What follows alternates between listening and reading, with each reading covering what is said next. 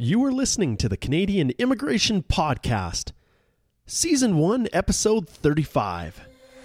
With Citizenship and Immigration Canada making it increasingly difficult to speak to an officer, there are few places to turn for information that can be relied upon. The Canadian Immigration Podcast was created to fill this void by offering the latest information on Canadian law, policy, and practice. Please welcome ex immigration officer and Canadian immigration lawyer, Mark Holthe. As he answers a wide variety of immigration questions and shares practical tips and guidance to help you along your way. Well, hello there, and welcome back to the Canadian Immigration Podcast. I'm your host, Mark Holthe, coming to you live from the beautiful province of Alberta, Canada. I am recording this episode of the Canadian Immigration Podcast on November the 26th, and uh, it is starting to get cold here in Canada, but not quite cold enough to prevent me from going for a ride on my fine quarter horse, Joe. I am really looking forward to that, getting out. It gives me an opportunity to to just get away from all of this craziness. You know, we've just experienced changes to the express entry process and I took all that time to create the express entry course and now I'm going to have to go back and and re-record a whole bunch of the uh, the video tutorials associated with it. But that is my life as a Canadian immigration lawyer. Just when I think I have everything figured out, the government goes and changes it on me. And uh, if any of my clients are like yours, um, a lot of them were going through the process of obtaining LMIAs or labor market impact assessments with their employers, only to realize that now it is not the golden ticket that it once was. And uh, so we're now going back to the drawing board to determine what options might be available. And I think for most of our clients here in Alberta, uh, the AINP is the route that you're going to have to go now if you are faced with uh, a loss of those 600 points because of the changes that the government made on November the 19th. At any rate, um, that's life. We move on. Um, we just have to deal with it. In this episode, I am super excited to have Shirish Chotalia join me. And uh, Shirish is a Canadian immigration lawyer practicing in Edmonton, Alberta. And I've entitled this podcast Defending the Vulnerable, an immigration lawyer story. And I think it's a perfect title for this podcast because that's really what Shirish has made a career of doing. She's taken on cases, um, you know, for foreign nationals in particular who faced injustices within the immigration system that just simply cry out for redress. You know, people who, through maybe no fault of their own or maybe an innocent oversight or mistake, um, have been shut out and their dream of becoming a permanent resident of Canada has been shattered. In other cases, it's really difficult applications of immigration law, such as in the case of criminal inadmissibility, or I should say, that that is one of them but but in the case of medical inadmissibility rather where people through you know uh, the contracting of cancer or other uh, diseases such as that become find themselves inadmissible to Canada right in the midst of uh, going through their permanent resident application. So, if uh, you or anyone you know is going through a difficult situation like this, where they're seeing their hope and dream of becoming a permanent resident drift away from them because of, you know, a medical illness or something like that, or failing to pay the proper processing fees on a work permit extension, which is one I'm dealing with right now myself. Uh, someone who has a permanent resident application in the queue, and unfortunately, he uh, unfortunately, he paid the wrong fee, and uh, when he was submitting his work permit application, and it got refused. so then he thought he would hire a, a, lawyer in Calgary to help him, who obviously didn't have a clue what the freak they were doing because they then uh, botched that, and now he is on the ropes. So. Um, after doing this podcast with Shirish, I decided to take on that file, which usually I refer to other lawyers um, to help this individual. So if anything you get from this podcast, if you are an immigration lawyer, it's the need to to step up and challenge the government when you need to, um, but also to to just sometimes take on cases on a pro bono capacity to help people who genuinely need our help. And as immigration lawyers, we are so blessed. We have so many opportunities that so many other people don't have. I think as far as lawyers go, we have one of the most rewarding areas of, of legal practice that possibly exists out there. And so with all of that for us, even though the Canadian immigration system right now is just it's it's brutal and it's so frustrating and so challenging, um, we have it really good. And so this is the message that I want you to get from from Shirish and what she shares with us, her story, some of the experiences that she's had, why she does what she does, and her um, her encouragements to all of us to step forward and to take on more of this um, advocacy work, especially on behalf of those who face injustices. All right, let's go forward now and hear the interview that I did with Shirish Chotalia. Well, I am here with um, just an amazing lawyer. I'm so excited to have her join us on the podcast, Shirish Chotalia. She is practicing up in Edmonton, and uh, she's here to talk a little bit about some of the amazing things that she has done. I know that the listeners are going to be very, very interested. Um, welcome to the podcast, Shirish. Oh, well, Mark, thanks so much for having me and for your generous comments. well, you know, as we go on with this podcast, um, people are going to get a real opportunity to see that uh, any generous comments I make are probably um, uh, very, very conservative in terms of of uh, all of the really neat things that you've done throughout your professional career. So, um, thank you so much for coming and joining us. Well, thank you. So today, um, I asked Trish to come and join us uh, for well, really for one of the more the more I guess uh, the the most important reason is just the advocacy work that she has done, and it's not your typical immigration advocacy work. You know, she has specialized for a long time um, dealing with really the, the disenfranchised people out there, people that maybe don't have a voice, that, that need someone to stand up for them. And uh, she has made a just an amazing uh, legal career out of helping people to just have a better life and, and to find a better resolution to some of you know these just really serious challenges. Um, uh, um, uh, Shirish has has dealt with issues you know revolving around human rights um, and all of that as it's interlaced within the immigration context. Uh, if I was to go through uh, the biographical information that she gave me, I think we could probably do a podcast alone just on that. but um, it's really something that I don't want to pass up. And uh, so, what I'm going to do, I'm going to give a little bit of a, highlight on some of the things that. Um, kind of the highlights, I guess, uh, with respect to Shirish's practice. Uh, but I'm going to upload a copy of her resume because it's just full of all the various cases that she's argued at the various levels of. Uh, uh of court across uh, the country, and also she's been involved in just some really neat organizations. Um, you know, uh, not not the least of which the Canadian Human Rights Tribunal, and um, just in a number of different capacities uh, that are not, I guess you'd say, almost non-traditional for for an immigration uh, practitioner. So uh, I'm going to upload that into the show notes of the podcast, and then people get a chance to just see some of the things um, that that Shirish has done. Because obviously we won't be able to talk about all of them. Um, uh, Shirish has has been a litigation lawyer uh, from basically 1987 to to present. Uh, she was the ch- the tribunal chairperson for the Canadian Human Rights Tribunal uh, from 2009 to 2012. Uh, she served faithfully as a, an elected bencher for the Law Society of Alberta from 2008 to 2009. She has received the esteemed designation as Queen's Counsel back in 2008 for the just for the uh, the the amazing work that she has done to to uh, advocate and advance the the cause of uh, you know of, of, of our association, the the law societies, and and everything that goes that that comes in with being respected by your peers as someone that's a leader in your field. Um, she was a special advocate uh, with Canada in 2008, and I'm going to stop right here, Shirish. Can you elaborate a little bit more on that? What does it mean to be a special advocate?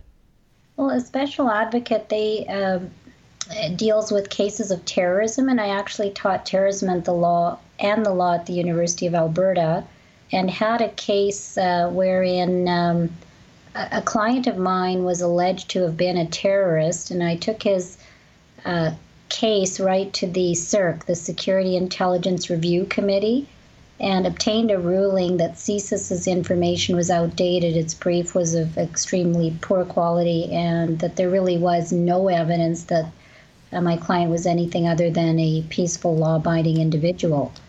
So I did a lot of work in the terrorism area, and a special advocate was a person who could be. Uh, could, could be named to represent a person alleged to be a terrorist, in short. oh, wow. Huh. So it was uh, very interesting um, because, again, we're you know, we're our job as lawyers is to ensure that there is an evidentiary basis for the decisions that are taken or made by the government. Hmm. Well, that's very cool. I know that was a term that I, you know, I, I wasn't familiar with myself, and uh, so you had that opportunity in 2008. That's really neat. Um, I see that you're also a member of both the Alberta and Ontario bars and um, you've completed your LLM at the University of Alberta as well as your Bachelor of Laws, and uh, you're an English major. Yes, um, I'm no longer a member of the Ontario Bar, just for your information, okay. because I. But um, yes, I am an English major. I love writing, and uh, I've always had a passion for uh, writing. So I hope that I can return to that in a in, in some time. Well, you can see how that type of a background would most definitely be an advantage as as you're advocating on behalf of uh, of clients and appearing before the courts and you know trying to uh, uh, write persuasively and all of those things that come together with with becoming a uh, an advocate. Um, you can see that that type, that type of a background would fit perfect.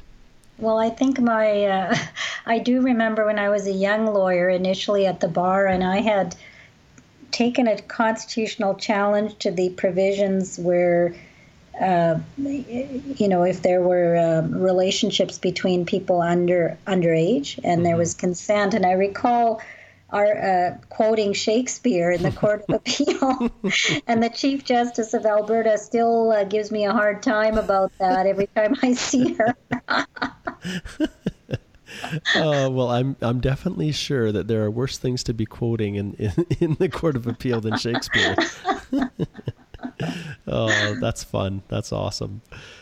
So, um, right now, um, you are a barrister with uh, Pundit and Chotalia LLP, barristers and solicitors in Edmonton, and um, that is. Can you talk a little bit about your firm? Sure, I can talk. I mean, at this point, I basically practice with my father. My father obtained mm-hmm. his uh, BA, LLB, and BSc in India many, many years ago, came to Canada in 1964 as a teacher, and then redid his law degree at the age of 39 and went to the University of Alberta and obtained. Uh, his law degree again in 1971 and was called to the bar here in Edmonton. And in fact, the same justice admitted me to the bar as my father. Oh. Uh, so, and I've practiced with him from 1987 until he just retired recently. So I've kept the name of Pundit and Chotalia, which is his name and my middle name, just uh, just as a sign of uh, respect. Um, so es- essentially, right now I'm alone, but I practiced with him for all of these years, and I have to say it was just a a, a pleasure, just a pleasure to have had an opportunity to do that. Um, what a I, wonderful experience. Yes, it, it, and having a small practice, I have to say, because of that, I think that allowed me not to worry so much about billings and cash in, which, you know, many of my colleagues, and as you know, in the legal profession, we have to li- live by that model. Yes. And um, I was fortunate enough to be in a position where I could assist people even if uh, they n- couldn't necessarily pay me uh, immediately or at any time, or I could do pro bono work. I did quite a bit of pro bono work for the Alberta Civil Liberties Association as counsel on the Sikh turban case, uh, which is people know may know uh, a little bit about where uh, some people in Calgary sued the RCMP saying they shouldn't allow Sikhs to wear a turban as serving uh, RCMP officers. And of course, we had that decision overturned. Uh, as well, I was uh, counsel on the in, as intervener for CCLA in the Vriend case on the uh, Human Rights Act, where sexual orientation was read in uh, and the case involved, of course, Mr. Delwin Vriend, who was asked to declare his sexual orientation and then promptly fired as a laboratory computer uh, uh, specialist. Hmm. So again, I mean, a lot of these cases, I, I had to. Uh, those were, of course, pro bono, but even some of the live-in caregiver cases, I took on judicial review to the federal court. I was able to do on a fundraising basis. So, for example, a case called Felipe, and then a, a series of live in caregiver cases after that. In Felipe, there was a woman who was a Filipino caregiver from the uh, who had contracted breast cancer in Canada and was asked to leave due to the medical inadmissibility provisions, as we all know, of the Immigration Act. And so I took a charter challenge to that. And of course, in her case, in the end, the government settled her case, so we didn't get a ruling on the on the then Section 19.1 and it's uh, whether or not it would pass the Section 15 charter um, analysis at the time. But we, um, you know, again, that that case, the community did some fundraising, and uh, that provided me with some funds, and um, in the end, you know, we were successful for her, and so it was extremely gratifying. And I think that that is the the privilege that we as immigration lawyers have. Uh, I did a series of live-in caregiver cases wherein um, the associate chief justice at the time, Mr. Justice Jerome, uh, uh, said that there was a that the foreign domestic worker program at the time, as it was called, uh, required that the department take a flexible and constructive approach to the processing of these applications. And later on, that was picked up, you know, even in the, and continues to be in the law under the Lim case. And I've used that argument actually in other cases in judicial reviews that I do to argue that the department should be taking note of the of the intention of the Immigration Act, which is, of course, to help people to immigrate to Canada. I know. As, as, obvious as it may seem, and not not to bar them. And uh, I think that you know, as we're talking about this, I think it's just. Uh, the importance of the work of immigration lawyers cannot be understated because essentially we are human rights lawyers. Essentially, we are trying to fight for the rights of the most disenfranchised, uh, often disenfranchised um, people that have made it to Canada or have not, uh, and maybe overseas, but are trying to make a be- enter Canada and make a better life here. And when they do that, of course, they're making a better life not only for themselves but for our communities. So I always have felt and continue to feel that it's a that being a barrister and being a litigator, being a lawyer is a privilege. And I, I think that we should never cease to remember how remember that. And I know that some days uh, our bills are coming in and and yes. uh, and we're getting calls. Uh, we're over we're inundated with work and uh, it's a it's not easy. It's tough. But if we keep focused on the fact that we want to help these people succeed and we remember that the federal court is a court of equity in, and I always I often refer that refer to that in my briefs that the federal court is a court of equity, and while there are statutory uh, provisions, of course, in the act and the regulations, how we uh, interpret that and how we look at that, um, we should never forget uh, that there, if there is an inequity, I feel that the court should be invited to assist uh, the applicant. You know, that's uh, that. All of these cases that you're referring, I'm just going to mention to our listeners that in the uh, in the bio, when I when I describe this as a bio, it's it's not quite your traditional bio. It is full of all of the, the cases, like the Vriend case, the Felipe, um, all the. It's all there. Citation, you know, a brief little summary. So there is a tremendous amount of resources in here as well, and, and they're even broken down into into different categories. So um, these are some of the, the cases that uh, that Shirish has obviously uh, had an integral part in, and it's really cool to hear that some of these causes that you've taken on have been in a pro bono capacity. And I guess let's take a step back.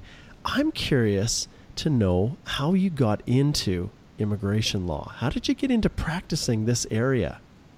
Well, I think it's number one. Of course, I am of uh, I am an immigrant myself. I mean, I came to Canada when I was two years old. My brother was born here, and my father, at the time, there were very, very few immigration lawyers when he started practicing in 1971, 72. And I think he was one of the first immigration lawyers to go to uh, to an, take an appellate level case on back then. And uh, I think when I started practicing it, when I was called in 87, again, there were very, very few immigration lawyers. And unlike today's situ- uh, t- today's uh, scenario where we're so fortunate to have the resources we do.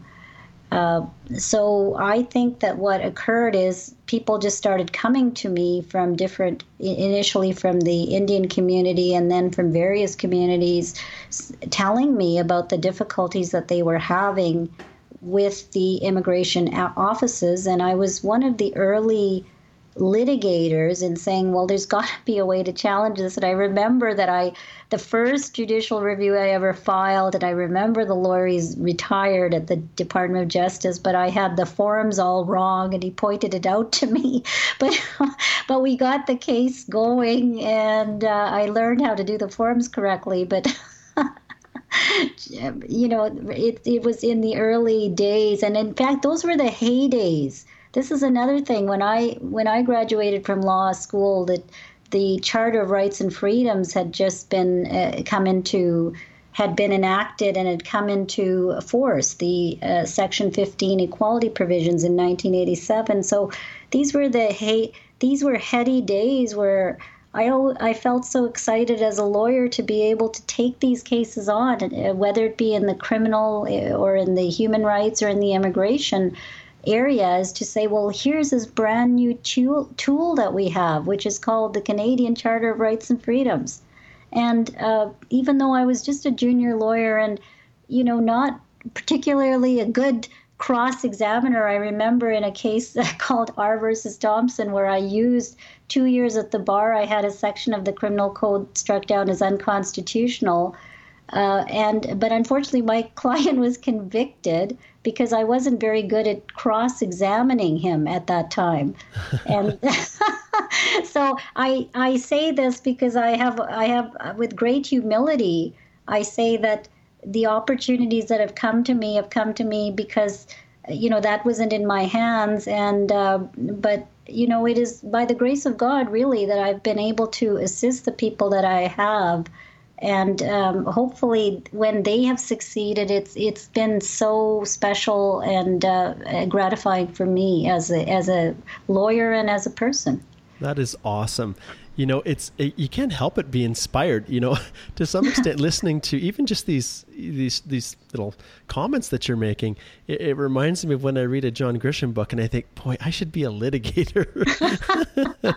And and it's you know I, I, can only imagine what, what what it would have been like back then. And i think lots of new lawyers are afraid to to wade into those waters. They you know they want to stay in their comfort zones. They don't want to look like they don't know how to you know get the uh, you know the the court documents proper when they're filing with the court of appeal and you know, or the federal court. So well, all, all, of this well, is Mark, just. I hope I don't get them wrong anymore. oh no, no. I, what I mean is when you're starting out, and, yes, and I can speak from my out, yes. yeah, and I can speak from from my from my own perspective. That's for sure. Yes. Well, that's the thing is I think that um, if we, you know, I really honestly believe if we see an injustice or we see inequity, there has to be a way that the law will provide redress. I honestly believe that, and that is why I have taken the cases on that I have because I've always felt that the courts will provide recourse.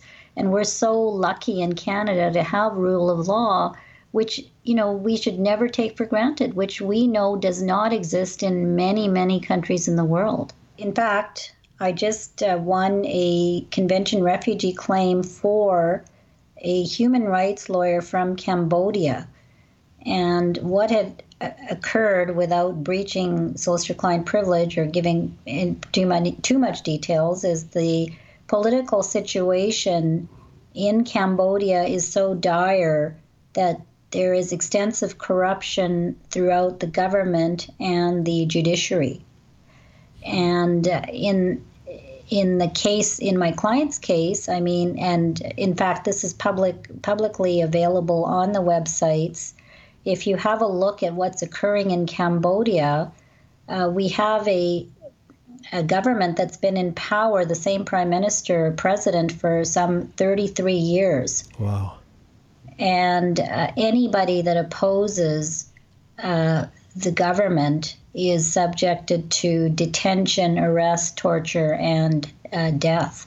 Wow. And just recently, uh, uh yes, uh, uh, just recently, just last within the past three weeks, a dissident was killed, and this is occurring regularly and daily. Oh. And yet, here in Canada, we are so far removed uh, that we don't even hear about what's occurring in many of these countries.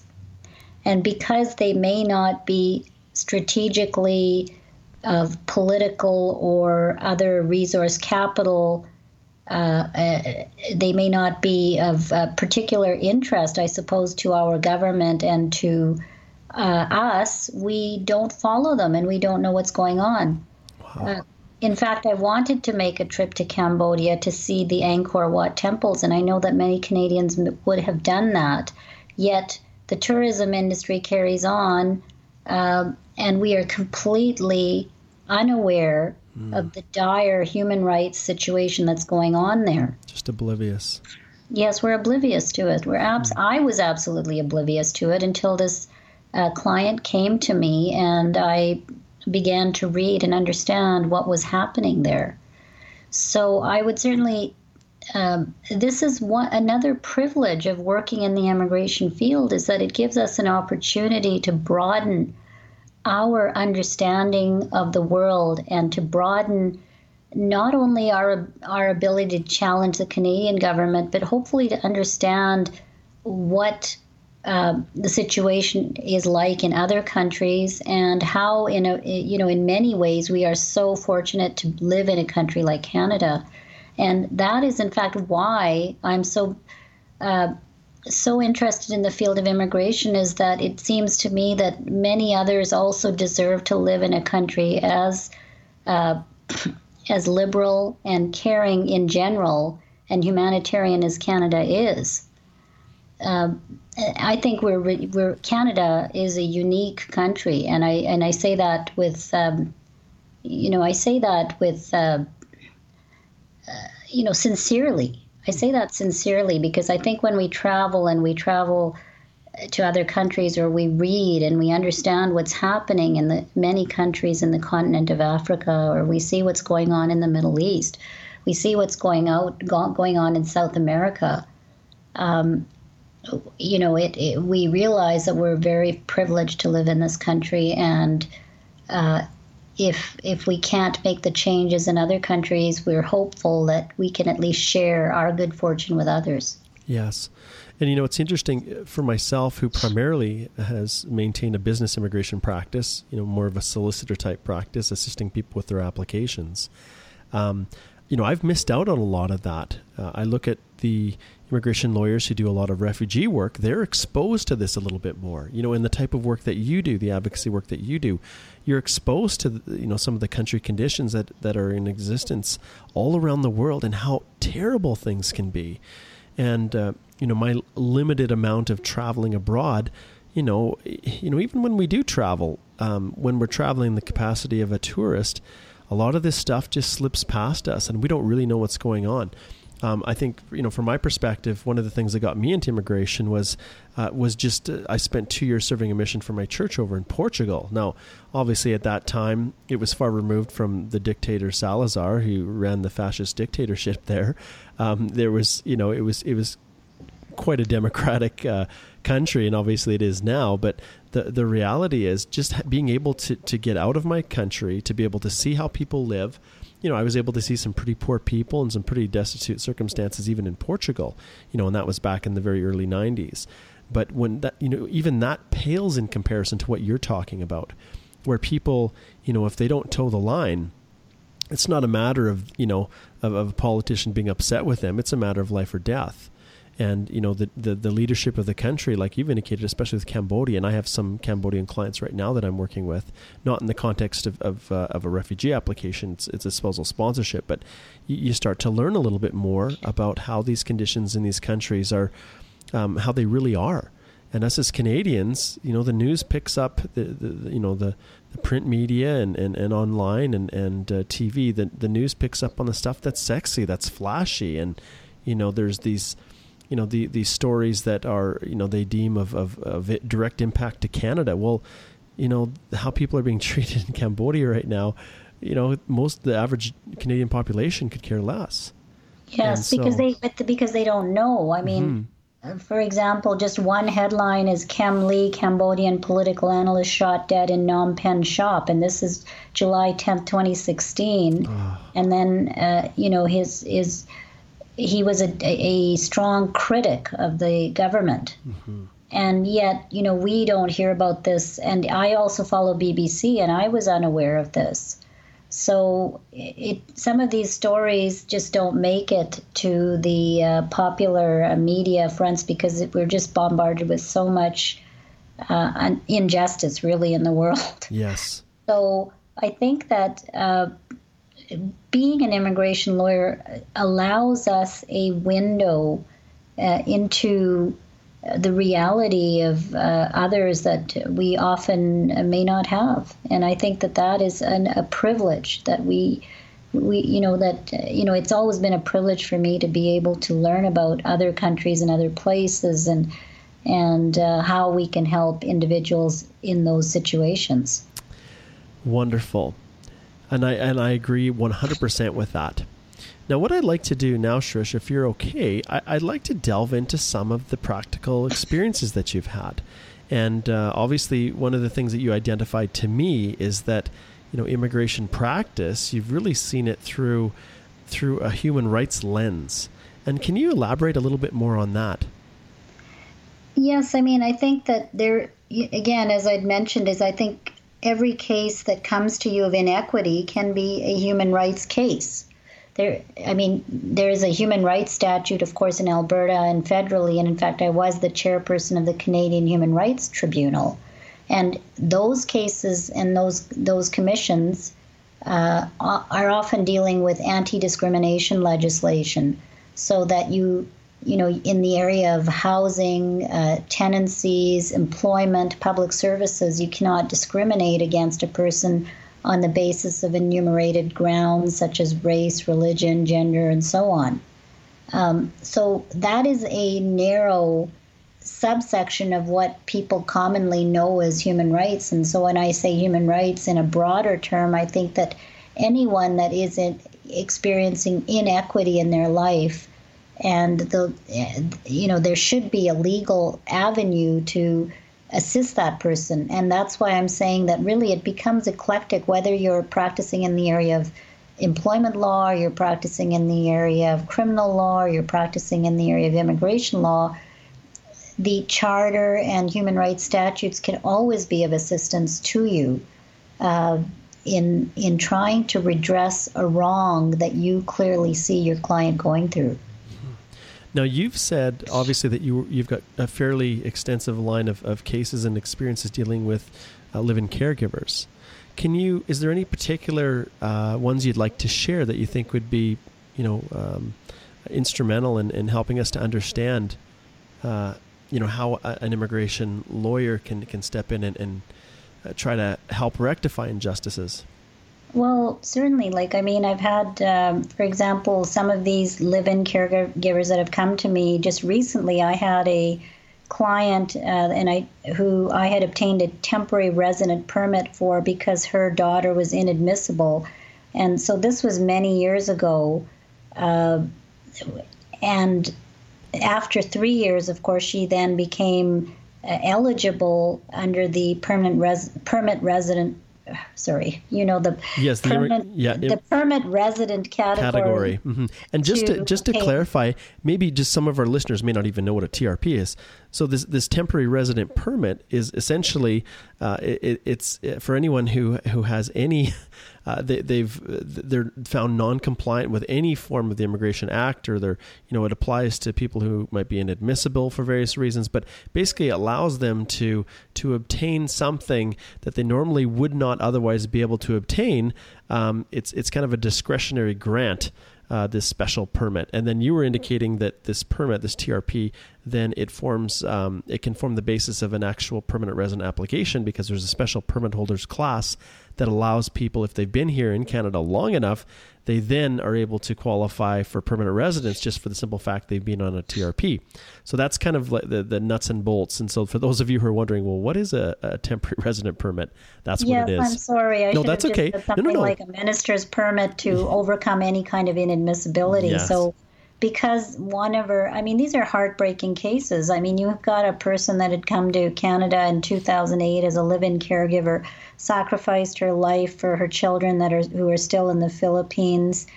Then, of course, discovers that after fulfilling the requirements as a live-in caregiver, she and her dependents are inadmissible because one child has a uh, mental disability. Uh, so again, right there, you think, well, how can is this right? I mean, I understand that the Immigration Act has medical admissibility uh, provisions, but then we need to think outside the box and think, well, is there a way to challenge that for this particular client? Is there a way around it? And that's where, as immigration lawyers, um, most of us would think, well, perhaps we can get a minister's permit and that's what I did for her many years ago. Then, when she became eligible for permanent resident status, uh, her daughters then were over age and still oh. found to be inadmissible. So I was lucky enough to start the judicial review for her and then find a number of uh, administrative issues with respect to representations that they had made. In fact, I think that the, officer in the Edmonton office had wanted her to bring her her daughters with her and had made representations to that effect. And so I filed a judicial review and said that, look, there were representations made, and she understood all along that they would be coming, and so on and so on. And at any rate, it, uh, we were successful in that the Crown consented to the decision. And here's an example of of a of a woman and two her two children who are now hopefully going to be coming to Canada soon. And this is an example of how we can use our practices to make real differences for real people. Um, and just how grateful she was and is is you know it just um, it's it it touch you know it's very touching. and you know, Shirish, when I speak with many immigration lawyers and I ask them, well, why did you get into it? You know, and, and once you got into immigration, you know, why did you stay? What was satisfying about it? And I think for the vast majority of us, it's for this exact reason in, in whatever capacity you know even helping someone get a work permit when they didn't think they were going to be able to do it you know it's making a difference in people's lives and and our clients are genuinely appreciative of what we do and it's tremendously satisfying and so absolutely, when you when you talk about you know these experiences and, and this recent one um, you mentioned before a little bit about um, another um, it was a medical inadmissibility uh, because of uh, the individual coming, working, and contracting cancer. Could you talk a little bit about that one? Yes. We, I had a case, and that's way back already in 1994, where we had a had a live-in caregiver who had contracted uh, breast cancer in Canada after completing much of her uh, LCP program, or it was the Foreign Domestic Workers Program at the time and was being asked to leave. And of course, the community was supporting her, as was her employer. And really, she was found to be inadmissible. So, what I did do is take a challenge to Section 19.1a of the Immigration Act at the time to say that it violated Section 15 of the Canadian Charter of Rights and Freedoms and would not be a reasonable limit within Section 1. So it was a significant amount of work, especially in those days before the computers were as handy and the notices to the attorney generals were more difficult to get across the country. But mm-hmm. but we you know we filed it and we were ready to go and to make the arguments, and then the Crown conceded the case. So she was again. This was the case that we talked about where it would be it would have been nice to have a precedent for others, but of course we had to deal. She was my client. We had to deal with her, and um, in fact, we were able to have her stay. And um, I mean, that again was tremendously satisfying um, for for me uh, as a as an individual and as her lawyer. Well, that sounds excellent. I the the work that you've done uh, for these people, I, I can only imagine how grateful they they have been, and uh, you know when they're in the precipice of having to be removed, especially like this live-in caregiver who, who contracted the breast cancer here in Canada. Um, I can only imagine how much appreciation she had for you when she probably felt that all was lost. So I can see that there's, you know, getting paid as an as an immigration lawyer is one thing, but but just knowing the difference you're making in people's lives is is an entirely other benefit that just can't be quantified. Now, I know that there's going to be lawyers that are listening to this that are very interested in knowing how they can get more involved. And, you know, those cases will just come sometimes come across our desks, but when they do come, uh, it can kind of be a little bit overwhelming sometimes. And I, I was wondering if you had any tips or suggestions or advice for, you know, for young lawyers who are looking at getting into this type of immigration advocacy. Uh, well, Mark, I mean, as lawyers, we're under tremendous challenges ourselves because we have to uh, meet our overhead. We're often in firms where we are expected to provide, you know, so many, so much uh, revenue to the firm, and we're often very, very busy, and um, we're doing, we're multitasking. So I, I think that when deserving files come forward where there are equity issues, I, I would suggest that um, as lawyers, I know that we're very dedicated to our clients as well. And I think that what the first thing to do is take a step back and breathe and say, listen, is this a is this a case that I honestly believe the client has been wronged? And is this the case that I'm passionate about helping this individual uh, seek redress and find an equitable solution. And I think that if we take that step back and ask that question of ourselves, uh, uh, then we can say take the next step and say, uh, well, this is a case I truly and genuinely believe in. I'm passionate about this case. I believe that this person has been wronged, and I'm going to do what I need to do to make this, uh, to put my best efforts into this particular case. And I think that if we take that um, added, you know, that sort of uh, analysis, we might use that analysis to um, say that this is the case I believe in.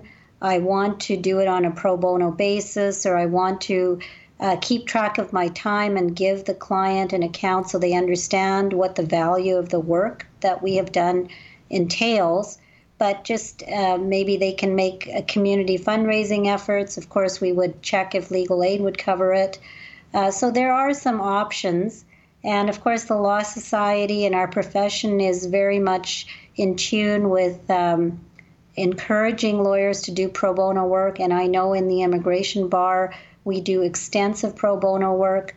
So I think that um, I encourage uh, uh, my colleagues and uh, even myself. This is uh, inspiring for me to talk about this work again because it re inspires me to uh, take on more of this type of work on a pro bono basis or a community fundraising basis or a pay as you will basis.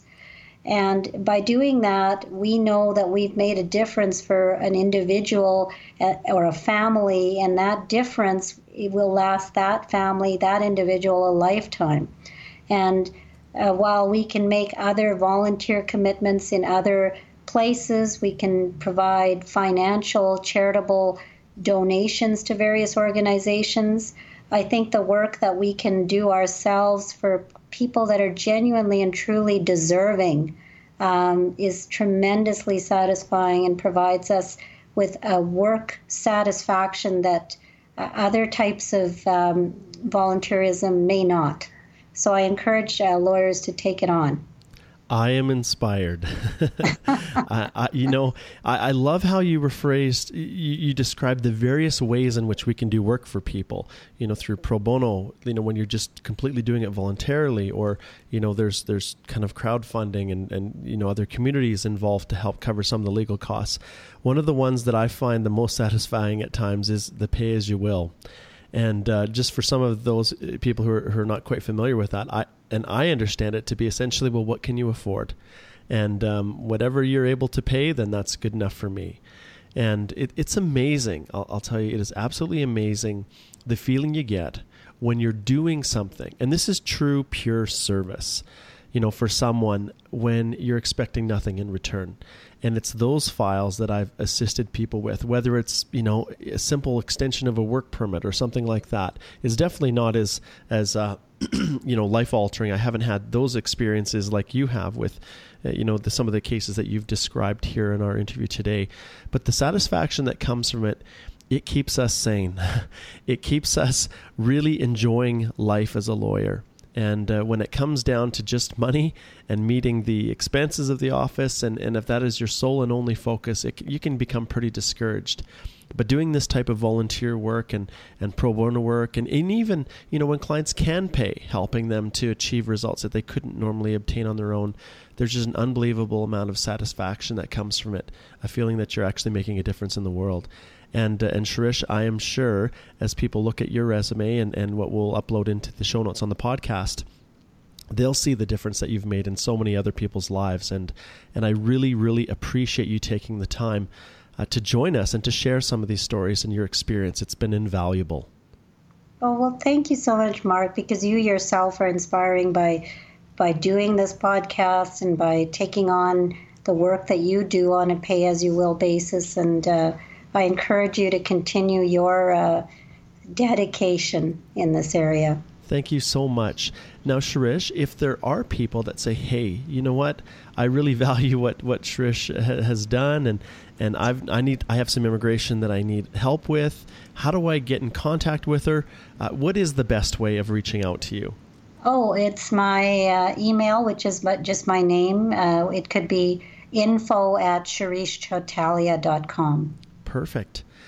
All right. Well, thank you so much once again for, for joining us on the podcast, and uh, maybe we can have you back again in the future. Sure. Thanks, Mark. And Mark, I was just going to mention that on my website, and I sent you a link for a Mexican family that I helped through several judicial reviews uh, with an H and C application, a very deserving case.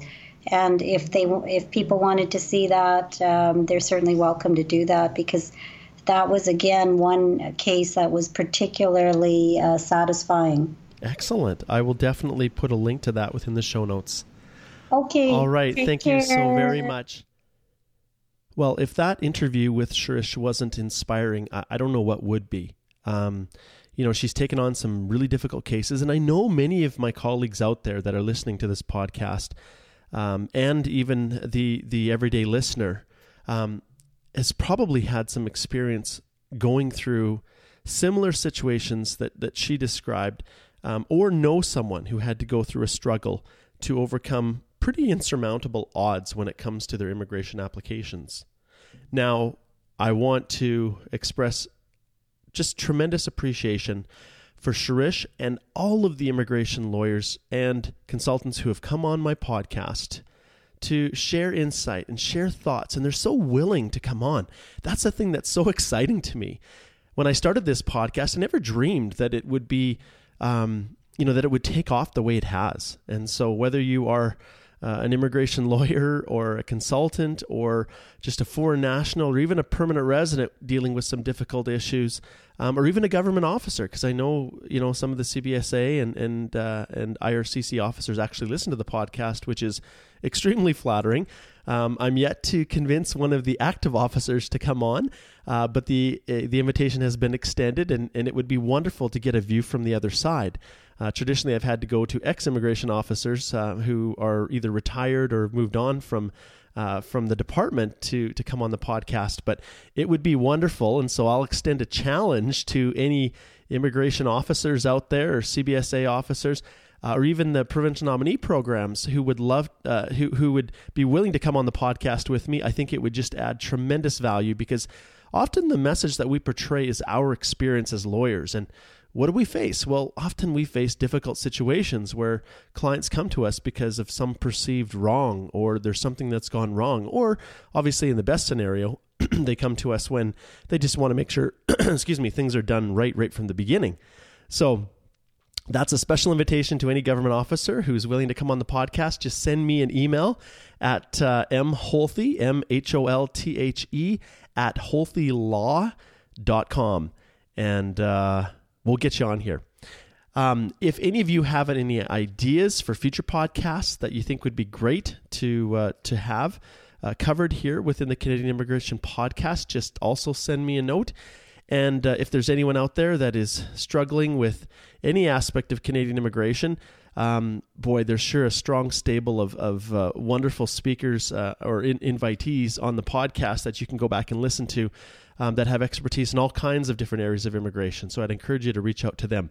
I really go out of my way to highlight people who are doing it right. Um, immigration lawyers and consultants who are just excellent, excellent practitioners who spend the time to understand not only what the immigration guides say, but they go deeper. They know what the law is. They know what the law is going to be before it even becomes the law. And it's those those lawyers, those friends, those colleagues that I've had on the podcast um, in in previous episodes, and I've got a whack of awesome, awesome guests coming on in the future um, it's those individuals that truly make a difference in this world of Canadian immigration law. And uh, anyone who is looking for advice, direction, um, you know, just representation when it comes to immigration, these are the people that you really should be hiring.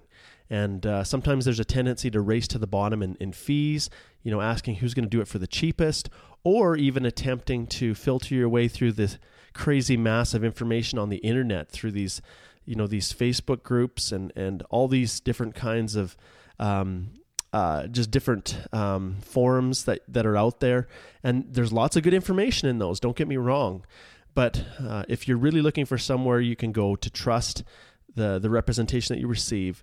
Um, definitely, uh, I'll, I'll highlight and focus all of the wonderful guests that I've had on my podcast in the past.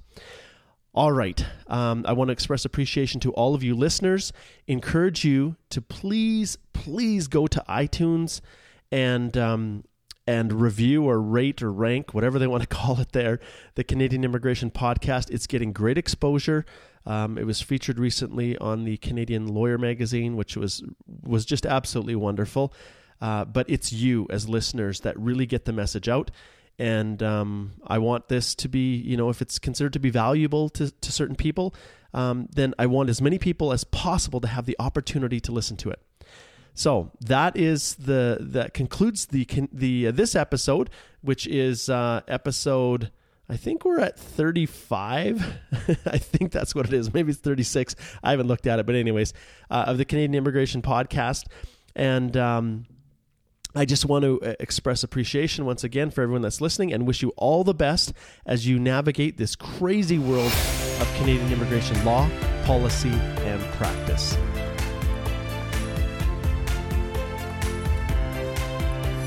Thank you for listening to the Canadian Immigration Podcast, your trusted source for information on Canadian law, policy, and practice. If you would like to contribute a question for future podcasts or wish to set up a legal consultation with Mark, please visit www.ht-llp.com.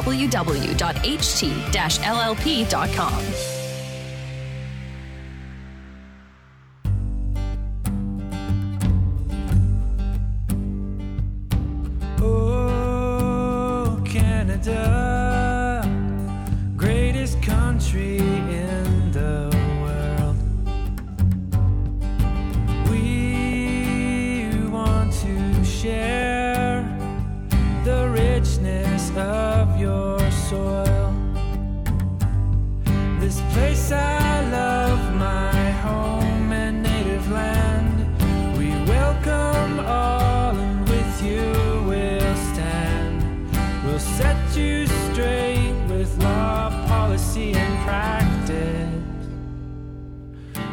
on the Canadian immigration podcast.